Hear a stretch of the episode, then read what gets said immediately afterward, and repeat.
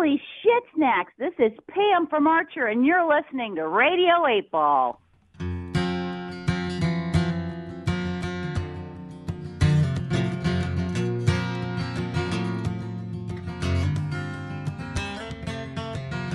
Radio 8 Ball, give us a shake.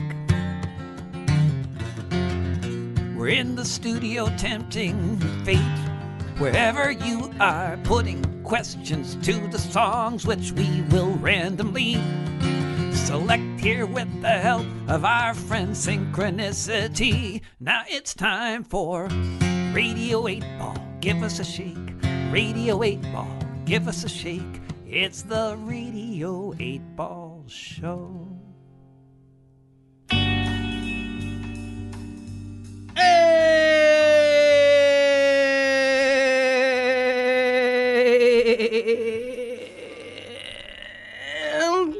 Welcome back to Radio 8 Ball, the show where we answer questions by picking songs at random and interpreting those randomly chosen songs as the answers to the questions, like picking musical tarot cards. I'm your host, Andros Jones, here in Skylar's basement studio with David Rovics. Hello. And uh, Every time. I've been mentioning this guy, Skylar. You, if you are a fan of Radio 8 Ball, you may know him as a member of The Hard Way, who have been on the show many times. He has recorded several different versions of the Radio 8 Ball theme song. And we, we, we came up a little short on uh, on guests, and that's when we get to meet the engineer. So welcome to Radio 8 Ball, Skylar. This is your first time asking a question, right? Uh, second. actually. Second, no, you were on the Posies tribute. That's right. The You live asked- show at the Rhythm and Rhythm no, and it Rhythm and Rye. Yeah. Yeah.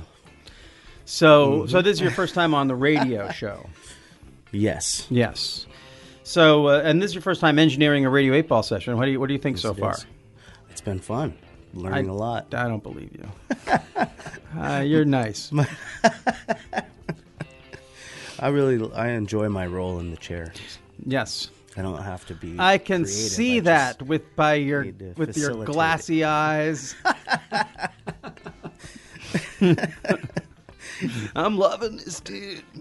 So, uh, as long as everything's working. Yeah, I'm yeah. good- I'm in a good place. So, so Skylar, and, and you, uh, like I said, you you played and on uh, played music on many Radio Eight Ball shows with the Hard Way, and as m- m- a member of the Radio Eight band. And what are you up to musically these days? Mostly just recording, mostly producing, mostly running the studio.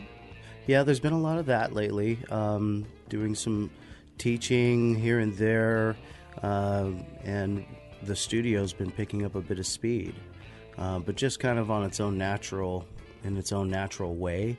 Um, so that's been really cool. And um, musically, I've been studying a lot. I've been getting into classical and the old jazz gold from the 20s, 30s, and 40s. Just working on my chops. Cool, very cool. You already had a few chops, Yeah, th- you can never have too many. I guess. right? Now this has been a pretty activist kind of show. hmm I wouldn't. Most of the music I've seen you perform, I mean, a lot of the hard way stuff has a political. Was definitely politically motivated, especially in the last few years. Sure. Do you have any particular experience where you felt like mu- when you were playing music, you were playing music not not just to entertain, but to engage or inspire people to action, or in, like some sometime we were telling the story about when David was at the the the rally and playing inside the stadium while people were were being beaten. Well, cops were rioting outside and beating protesters. Do you have any memory of any kind of situation like that where music became more of a of an activist thing than just a performance thing? Um, I can't say any like I, that. I have particularly nothing's coming to mind of a specific thing. I feel like that would stick with me. Um, but um, I'm definitely familiar with the power of that, and um, I just haven't felt like I've been in the place to say the right thing about it. Mm-hmm. But if I was fired up about something, yeah, music's the way to, to way to get the message that message out. That'd be cool. I do think that. I also think that, again, might fall sort of lower on the hierarchy of activism, but I do feel like, and maybe you'll agree with this, David, that the people who support artists, like even like that to me, it's like it's like being a, like maybe it's like being a teacher. It's not activism, but it, in a way, it, depending upon how you do it, it can be. Uh, running a studio, running a venue, the way that you approach that, and whether or not you create an environment where it's available and sustainable, and in a way that is a resource for people who are making this art and go and doing this thing. I always feel like that is a kind. I mean, like I said, like I feel about teachers, like it's a salt of the earth kind of job that I don't know if it's activism, but it is in a way. Do you do you feel like that? Yeah, totally. I don't call myself an activist. I know, I understand why you use the term, and, Okay, and people sorry. need to use the term because they need to describe what what's happening and put things into boxes. I mean, this is what language does, so it's just mm-hmm. the nature of words. But um, but yeah, I think uh, the the reason why I kind of shy away from the term activist is because it kind of puts a separation between sort of like you know people that are dedicated to social change all the time, uh, whatever that means, and people that are somehow not, like uh, the the sort of like the soldiers and the civilians or something. And people in some more elitist activist circles actually use that terminology. They talk about the civilians, you know, meaning people who are not prepared to go get arrested, like when they leave the house or whatever, you know, because of whatever they've you know they wanted on a warrant or you know stuff like that but that's what they mean when they use this sort of condescending term but uh, I think uh, people th- there's so many different roles that people play in society in so many different subtle and less subtle ways very much including teachers sound engineers musicians I mean I, I, I don't know. I mean, how many people just uh, maybe this is a tangent, but it's just in terms of like all the people that have done w- worked with me on recordings for very little or no money. Just for example, like I mean, that's you know. If if you consider me uh, an activist, then they're all activists, you know. But you know, the, by extension, because uh, if you're working for little or no money, uh, you know, then you know, it's, Yeah. you're not- if you're not in it for the money, you're in it for some other reason, you know. Right, right, yeah.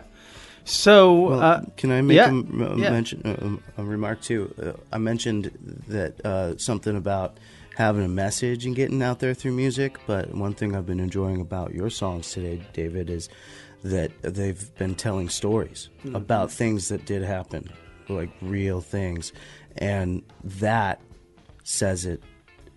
That says enough, like for for the listener, and for so when it hits you, you can be inspired with your own message or activity that gets you out there and and a part of you know maybe the solution but of whatever that was. So that's the powerful part of the music too and i've been thinking back to on like um, some of the uh, songs that have incited that kind of feeling and how, how they're very very much it's about the story about things that have happened. That's that that can be really inspiring Totally. I think that it's all about storytelling, and that's what I always tell anybody that asks me, how do I write a good uh, political song? And I always say, tell a story and just tell one story. And don't try to tell all the stories. Don't try to, you know, sum everything up. And don't actually do what, you know, I always say that it, a lot of Woody Guthrie songs would be better without the last verse, you know, where he sums everything up and draws a political conclusion and tries to get everybody to join the Communist Party at the end.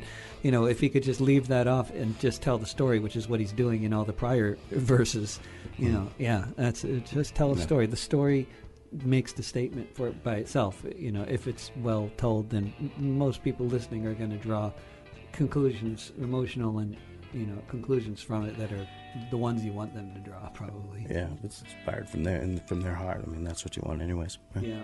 yeah, hmm Yeah, because music communicates to the heart, and that's why it's so powerful. That's why it's so powerful as a medium of communication. Because it, it actually, this was discovered by scientists re- a few years ago that it goes directly. Mu- words, when sung, go directly to the emotional centers of the brain. And musicians have always known that. It's kind of obvious, but now Yeah. it's been proven. cool. Well, uh, well, Skylar, what's your question for the Pop Oracle? Okay, well, let's see. My question would be in having in being a musician and kind of carving out my own way to make a living in my life, um, it's always required a lot of work, a lot of passion, a lot of energy, and a lot of diving in, and a lot of, a lot of times basically feeling like pushing a rock up a hill or a boulder, right? And lately, I've made a lot of changes and adjustments to ways to feel like I can become maybe like you know actually financially stable, um, and so I've like uh, I'm ins- inspired to do that by like the stress that I'm feeling from not being so right. So I'm just trying to work that out, and the effort I've made in those changes have brought more money in, which is great. But the stress that I was was feeling has now just been like transformed into a to- like just as much stress if not more in a whole different like position place so i'm like oh wow i really just traded this for that you know um, and so it kind of puts this like i've been thinking about that lately and um, my question to the pop oracle would be is there ever a time when you actually just break through and maybe you know not feel so much stress from life? But i understand life's you know you got to dig in to keep living but uh, that that would be my question. Is there ever a point where you can really just break through? Okay, well, now to engage the Pop Oracle, you get to pick a card, any card. Pick a card, any card. Pick a card, any card. Pick a kick, kick, kick, kick, kick, kick, kick, kick. Uh, song number seven. Uh, song number seven is John McCain, guy who broke through. John McCain. John McCain. Your grandfather was an admiral and your father was one too. When you turned 17, you knew what to do. You signed up for the Navy so you could make it rain, kill innocent civilians dropping bombs from planes. John McCain. John McCain. John McCain. John McCain. John McCain. On your military service, you then made a run. You got into the Congress in 1981. In the halls of the Senate, you had only just arrived when you were caught up in corruption. One of the Keating Five. What should have been a loss? You turned into a gain, not quite sure how you did it. The innocence you feigned. John McCain. John McCain. John McCain. John McCain. John McCain. You were the hero in the Senate who had survived the war, the one who would explain to them what they were fighting for. For each act of aggression, you would cheer along. You'd go visit the troops and sing your military songs. You'd thank them for their service, and then you'd watch them die as they fought for corporations launching missiles from the sky to the streets below, which would be covered with the stains, the blood of the innocent running down the drains. John McCain, John McCain, John McCain, John McCain, John McCain. You voted for austerity and every free trade deal. You never met an oil well you didn't think that you should steal about the poverty around you. You never did a thing except more military spending and less of everything that matters to the people who want a peaceful place to be without some war crazed senator calling them his enemy.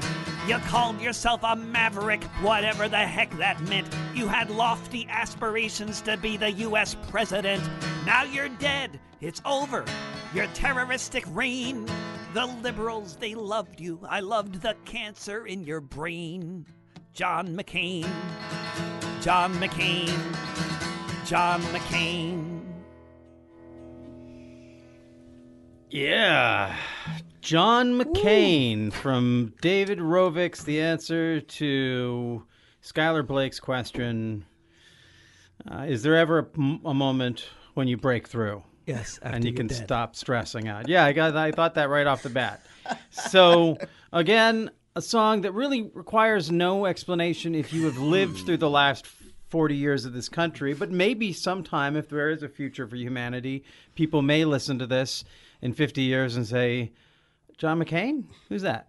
So, Yeah. David, other than Well, he did die fairly recently, so people probably, uh, you know, Currently know. who knows where still they were where he- in September. But yeah, uh, he was a war criminal. But I mean, uh, I've gotten a lot of to, to the extent that I've gotten a little bit of pushback for that song. It's it's to the extent that people think I'm just criticizing him for uh, being a, uh, vet, a military veteran who was in the Vietnam. But uh, no, I'm not uh, necessarily. It's not necessarily about the fact that he was, dri- you know, flying in fighter jets and Yeah. bombing civilians, which is no good uh, for sure. But it's the fact that he never uh, he never repented for this. He Never learned he- at all. You know, he encouraged it for the rest of his career. He he was a big supporter of every military conflict the U.S. ever got in after Vietnam. So uh, no, this is a this is a war criminal. Oh, that's. sure. A, I mean, I can see that there was a there's a line in there that is a great line that I can see pissing Yeah. people It- off. The liberals loved you. I love the cancer in your brain. It's the line That's a that rock and roll them. line. The- only people, the, the thing is, it's that's one of those lines where if you, unless you hated John McCain, you don't like that line. You know, you have to really revile Well- somebody to actually praise the cancer in their brain. You know, you have to And I, I feel very strongly. I wonder. I'm curious. Sort of going to like the sensitivity questions we've been talking about. Have you got pushback from people who are just, you know, my dad died of brain cancer. I don't think that's funny. Yeah, I have, and and uh, you know, cancer is is an epidemic, and we're all dying of cancer all Yeah. the time. And if we can't joke about it, that's really to- totally ridiculous. Right. No, we can joke about the Holocaust too. I think it's a I think it's a great I think it's a great line and it just it was a it was just like a pure that's a rock and roll line. That that's the kind of line that I mean the fact that you tether it to John McCain makes it a political song, but if you just had that line in any rock and roll song, it would I think a lot of people would be pissed off and relate to it. You know, like, mm-hmm. you know, I'm rooting for your demise. It could, I think, in, in the right punk rock circles, it could go over really well. Yeah, Yeah. definitely. Yeah. Yeah. So, as far as how that answers your question about is there ever a moment of breakthrough? Yeah, actually, I thought it was really interesting what the pop oracle threw on the table there. And that being Interesting. yeah, yeah, actually, and and totally. Um, I saw you started talking about the life of John McCain and his fathers and grandfather and grandfather, right? A little bit in the, at the beginning. Well, you know, John McCain was a politician, and he probably had he probably had a lot of drive to. I can imagine, safe to say, to get to where he was, right? And the cost, and the the that that that was paid for that was a lot in your song too, right? Um, bloodshed and whatnot, uh, war, right? Writing like that. So they're like I'm glad I'm not a politician. I'm a musician, right? But that drive to to to be successful, right? And what's that going to cost? It doesn't really feel like there's really ever going to be a time when you can just uh you you know be totally free of of um the uh, frustrating things of life, the negative things, the stress and stuff. So I guess all the more reason to have an indomitable spirit. Well, And and true to what you said about like you know you get rest when you die kind of thing. well, yeah, that was the first thing I thought. Oh, well, when you die, but I also thought about how. Well, there's a couple things I thought about. One, when you asked even before the question, before the song, when you asked the question, uh, Radio Eight Ball is a daily podcast, in part because I don't believe that there are we don't get days off, but there's no free time from consciousness. There's no there's no breaks in life writ large. So I, in a way, like when we talk about that drive, there's a sense like we just keep, we just have to keep throwing ourselves into it every day.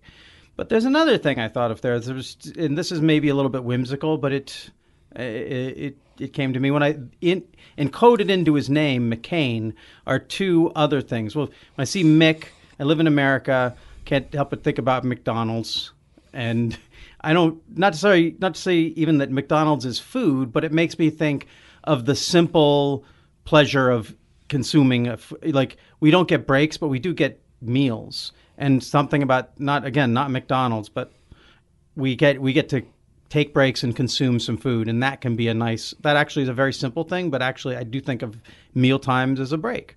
And the other thing, the other part that's encoded into it and goes with meals is ain, which makes me think of anuses and taking a good shit is also these moments of just like release. You get a break. Like you're all there's this stuff, and then that moment when it just and you're like, ah. For just a second, it's like this is the break you've been waiting for. It's true, right? I've I read that in like Dolly's, uh, you know, memoirs too. there was nothing better in life than a great shit. Uh, yeah. well, and and and the, maybe these are like again, again, maybe it's whimsical, but the idea is that I That's do quite- feel like we get our breaks in little little bits. We hear a song and it takes us out of it for like three minutes or five minutes, and it's like, That's true. whew, it just happens, you know. Or you have meet a friend, you have a conversation. There's somehow the stress drops for just a for, for a little while, and then you got to go throw back yourself back into that mission and you know do whatever it takes to get you to that meal or to that toilet bowl, and that's not always easy. Um, but but that's what I that's what I thought, and then finally, the idea of John McCain and what we're all talking about here is, of course, there's no breaks. We're all, you know, we're fighting for the for the life of the planet and our species, uh, and all the other species. There's like there's no breaks, no breaks, people. Uh, little moments of respite, but no breaks. That's what I think. Yeah, I hear that. And if you do, the a- McCains of the world will have will run will run roughshod over the world. Yeah, I like that wordplay with his name. You know, but uh, how you pulled through on that, I, you know, That's what I do uh, that's good. But um, because no one else goes there. I That's think, how I. uh, you're right though. Like as far as for for what I was bringing to the table, it's like yeah, you know, just take a break every now and again in that race As I said, and breathe. Stop. And based breathe. upon your smiling face and glassy eyes, I think you already took that advice. I try my best. hey, Washington Pride, man. We made it legal first. Second. Second. It was a good day. Yes, it was. That decreased a little bit of paranoia. Well, it, it, yeah, definitely, uh, definitely. You know, you, one less reason to get arrested. Yeah. Uh, although I think it's contributed to the rise in the rent Yeah. because it's one more reason to move to the West Coast, Oh, yeah. Yeah.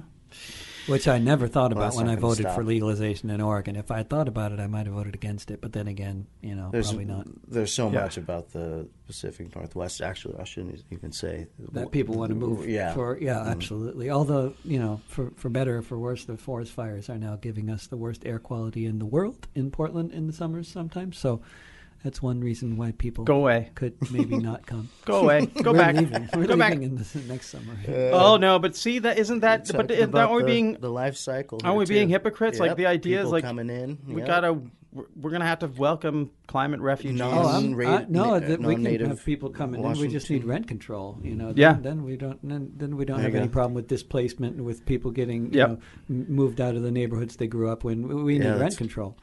Yeah. Yeah. Yeah. But if w- without rent control, society there is no such thing as society. I think that's the bottom line for me. It's like what what how can you have a society if you don't have rent control? Because then you know if you're uh, if it's always uh, uh, up to whatever vagaries of the market and of people's whims or whatever that the rents double, triple, and whole neighborhoods are destroyed and families are uh, ev- evicted. I mean, this is just you can't have a society that way. That's just barbarism. Yeah, yeah. Well, uh, well, Skylar, we're gonna be ha- we're gonna be recording our next two episodes here in your basement, so we may even have you back if we have any other dropouts. So you may have another bite at the apple. But uh.